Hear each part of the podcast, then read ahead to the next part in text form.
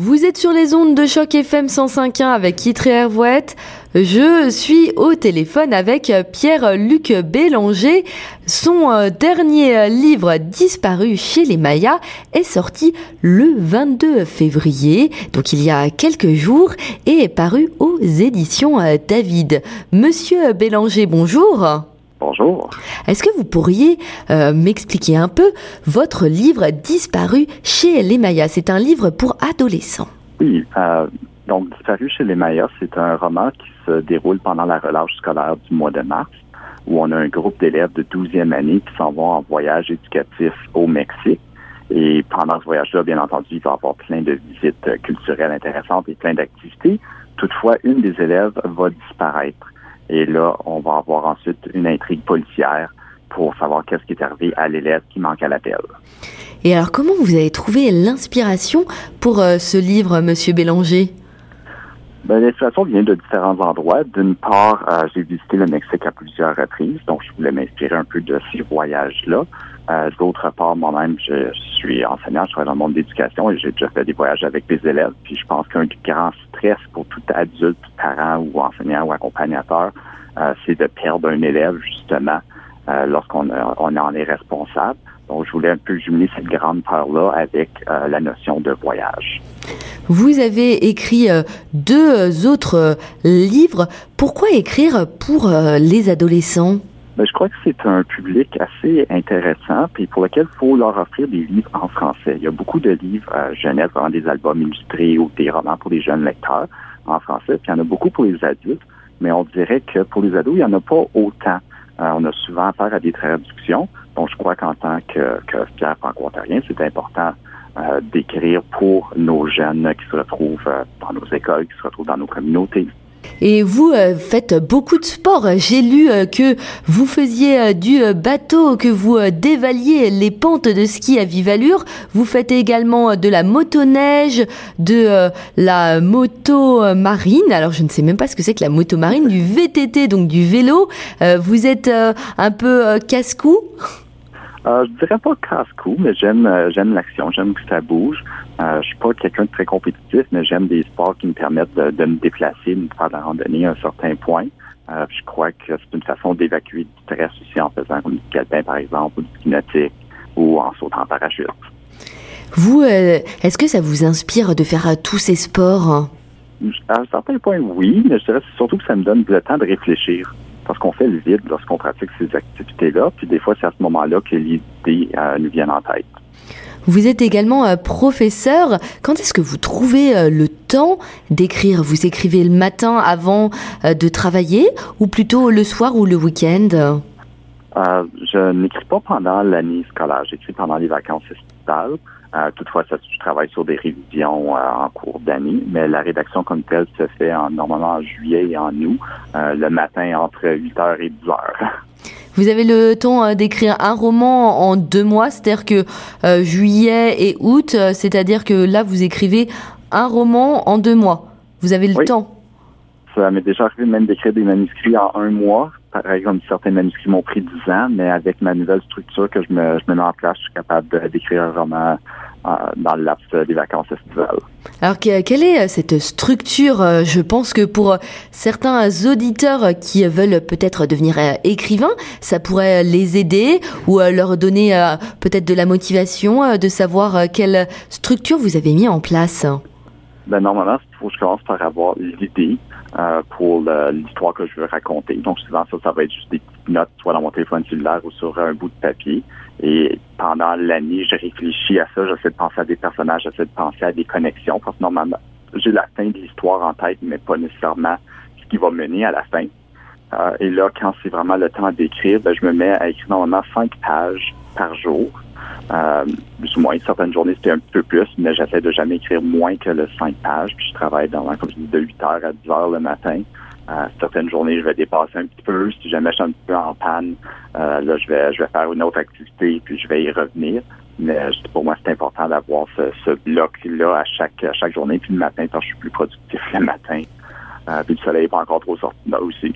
Et les cinq pages, est-ce que généralement ce sont cinq bonnes pages ou est-ce que parfois ça vous arrive d'avoir un peu de déchets? Parce que moi j'ai une amie également qui, qui écrit beaucoup et elle me dit que parfois il y a des bonnes et des mauvaises pages.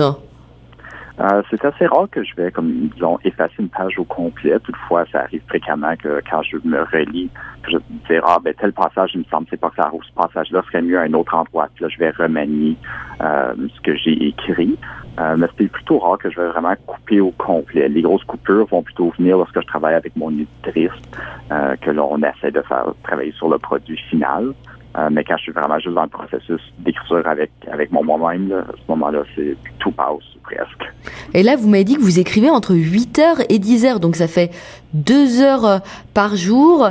Et vous m'avez dit que vous écriviez également euh, le matin. ça vous arrive d'écrire plus? Parce que moi, j'ai des auteurs qui me disent j'écris 4, 5, 6 heures par jour. Vous, vous arriveriez peut-être à vous concentrer pendant autant d'heures pour écrire?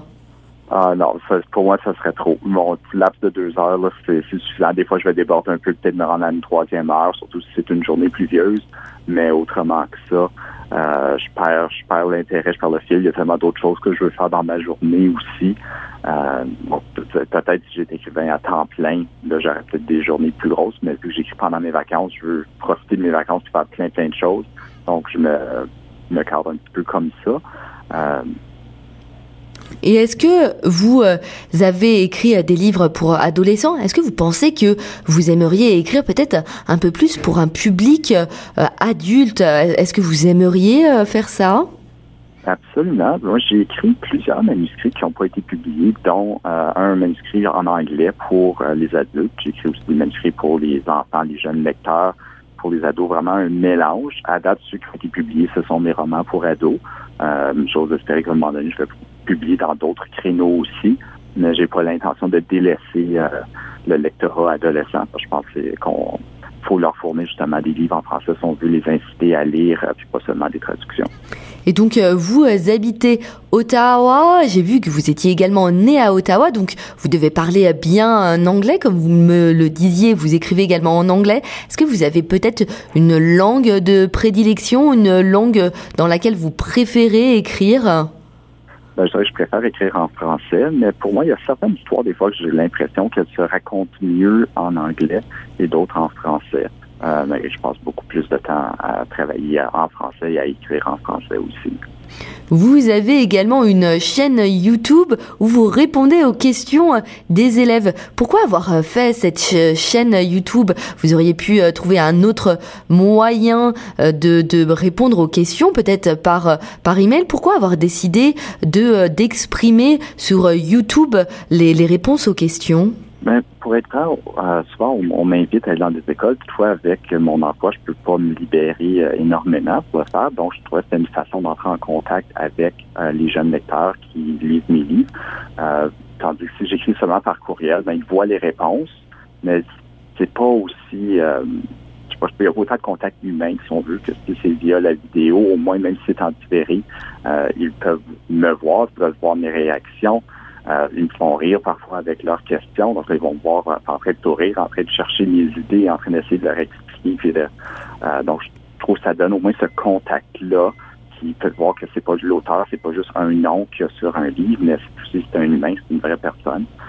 puis à défaut de pouvoir se parler de vive voix, au moins ça, ça reste et ils peuvent réécouter par la suite si jamais on manque un bout ou sont intéressés. Puis peut-être ça va piquer la curiosité de d'autres d'autres lecteurs.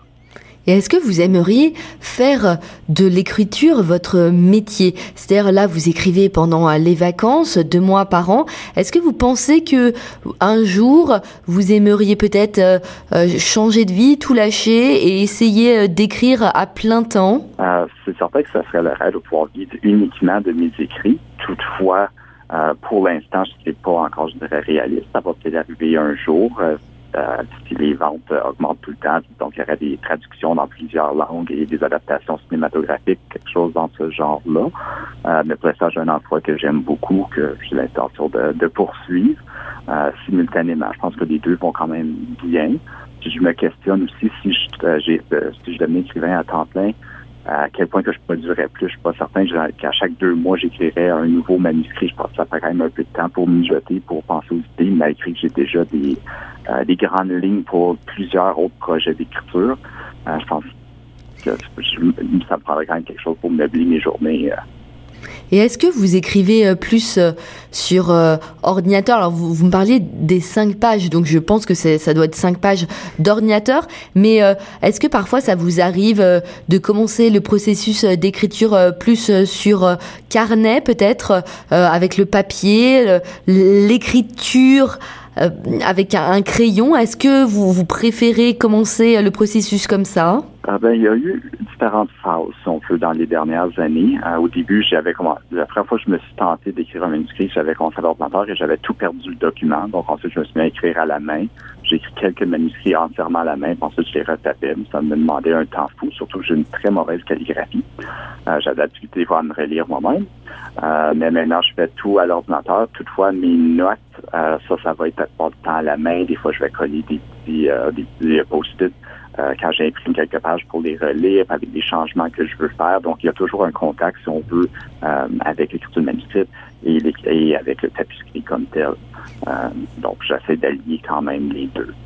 Merci beaucoup Pierre-Luc Bélanger.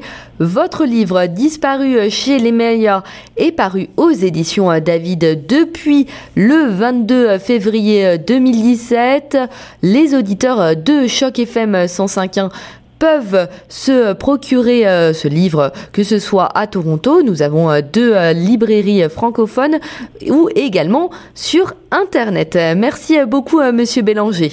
De rien, ça me fait plaisir. Merci Vous étiez sur Choc FM 105.1 avec Kitré Hervouette.